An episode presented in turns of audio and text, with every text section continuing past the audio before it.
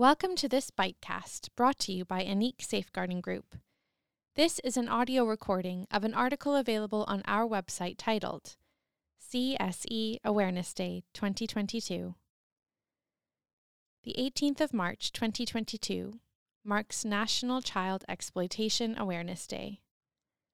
Safeguarding is everyone's responsibility. We all have a role to play in raising awareness about all forms of exploitation to enable safeguarding professionals, the public, parents, and carers, as well as the children and young people in our lives, to recognize the signs of exploitation. What is child sexual exploitation? Child sexual exploitation, or CSE, is a type of child sexual abuse which can happen to any child. It happens when someone uses grooming behaviors or building a relationship based on trust or connection alongside the promise of money, gifts, affection, protection, or status in exchange for sexual activity with a child or a young person. This can happen in organized groups, in personal relationships, and with known perpetrators. Anyone can be a perpetrator of child sexual exploitation, regardless of their age, gender, class, or ethnicity. In some cases, perpetrators will use positions of trust to access or normalize sexual activity with vulnerable children and young people.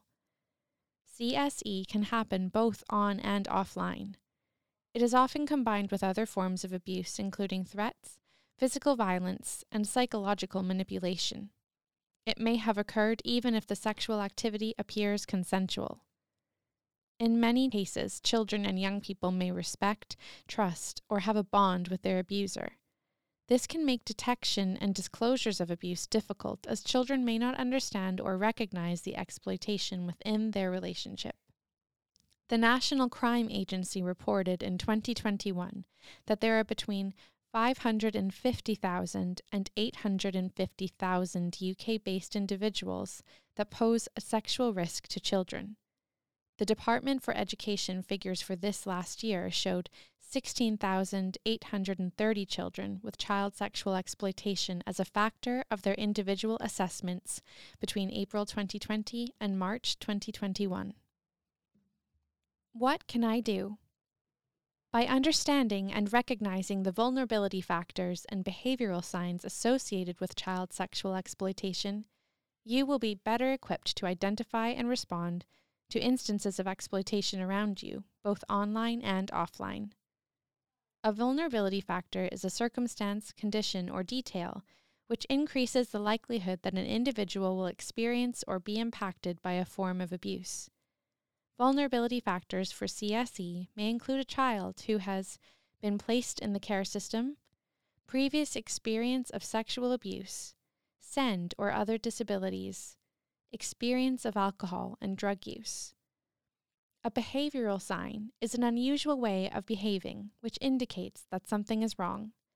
Some behavioral signs of CSE might include not engaging with usual friends or hobbies, associating with older people or being in a relationship with someone who is older, missing classes or not attending school, leaving home, sneaking out late or all night, and being defensive about location and activities, odd or excessive phone calls and text messages, new belongings which would normally be unaffordable, such as a mobile phone, clothing, or jewelry, mood swings or personality changes, physical signs of abuse, like bruises or burns, being under the influence of drugs or alcohol, not sleeping, eating, or taking care of personal hygiene engaging in a form of self harm. It should be noted that child sexual exploitation can take place without any of these behavioral signs being present.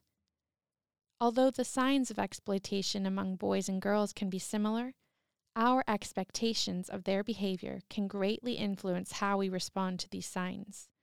For example, if we expect boys to be flirtatious or unemotional, and expect girls to be shy or withholding, we may miss a cry for help or unusual behavior.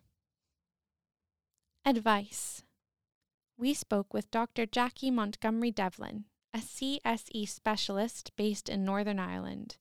She shares advice from years of safeguarding research and experience in a series of videos that will support your efforts to protect the children and young people in your care. You can find this series of videos by visiting this article on our website. Thank you for listening. Until next time, stay safe.